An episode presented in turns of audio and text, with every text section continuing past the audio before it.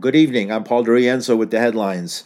Iran seized a tanker with Iraqi crude destined for Turkey on Thursday in retaliation for the confiscation last year of the same vessel and its oil by the United States.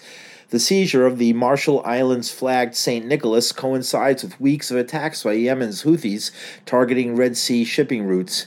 The Pentagon said Iranian forces unlawfully boarded the St. Nicholas in the Gulf of Oman and forced it to change course towards Iranian territorial waters. And South Africa accused Israel on Thursday of carrying out genocide in Gaza, demanding the United Nations top court order an emergency suspension of Israel's devastating military campaign in the Palestinian enclave. On the first of two days of hearings at the International Court of Justice, South Africa said Israel's offensive aim to bring about the destruction of the population of Gaza. Last night, people gathered at the South African Embassy in Washington, D.C. to celebrate the legal action against Israel.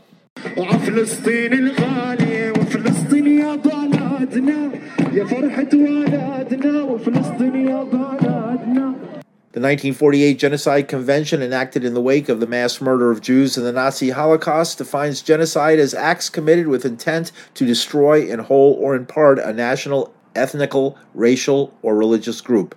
South African human rights lawyer Adila Hassim. Palestinians in Gaza are subjected to relentless bombing wherever they go.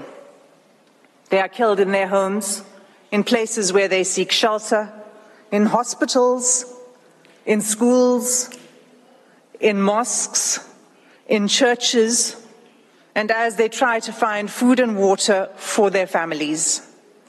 They have been killed if they failed to evacuate. In the places to which they have fled, and even while they attempted to flee along Israeli declared safe routes. Hassim adds only the World Court can stop the killing. Nothing will stop the suffering except an order from this court. Without an indication of provisional measures, the atrocities will continue, with the Israeli Defense Force indicating that it intends pursuing this course of action for at least a year. An attorney, Tembeka Ngcukaitobi, summed up South Africa's case. Israel's political and military leaders, including Prime Minister Benjamin Netanyahu, were among the genocidal inciters. Any suggestion that Israeli officials did not mean what they said or were not fully understood by soldiers and civilians alike to mean what they said should be rejected by this court. The evidence of genocidal intent is not only chilling, it is also overwhelming and incontrovertible. Meanwhile, on Capitol Hill, Representative Rashida Tlaib read off into the congressional record statements by Israeli leaders submitted by South Africa in its complaint against Israel. Israel's Minister of Defense, quote, said, imposing a complete siege on Gaza, no electricity, no food, no water, no,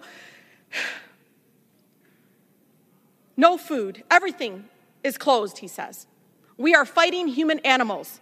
Again, direct quote from the Minister of Defense. Israel rejected the accusations of genocide, claiming South Africa was speaking on behalf of Hamas, which Pretoria said was untrue. Israeli Prime Minister Benjamin Netanyahu. אנחנו נלחמים במחבלים ואנחנו נלחמים בשקרים. He says today we saw an upside down world. Israel is accused of genocide while it's fighting against genocide. A professor of international relations at Rutgers University is Noura Erakat. She's a vocal critic of Israel. If Israel can actually commit genocide and call it mere warfare or an exception, then the rest of the world is at severe harm and danger. Erakat adds although Israel may ignore the world court, other countries could be prompted to take action. It continues to isolate the United States and Israel politically on the global stage. And more significantly, it empowers other states that are ready to hold Israel to account to accused Israeli war criminals within their own national courts under universal jurisdiction.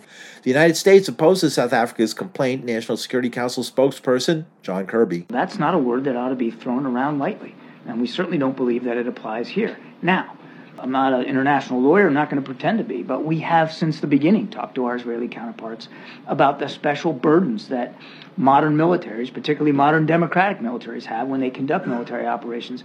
Kirby adds the U.S. expects Israel to tone down its offensive inside Gaza. According to South Africa, 247 Palestinians are killed every day, one every six minutes. 48 mothers are killed every two hours, and 117 children every five hours in Gaza. Paul DeRienzo, New York.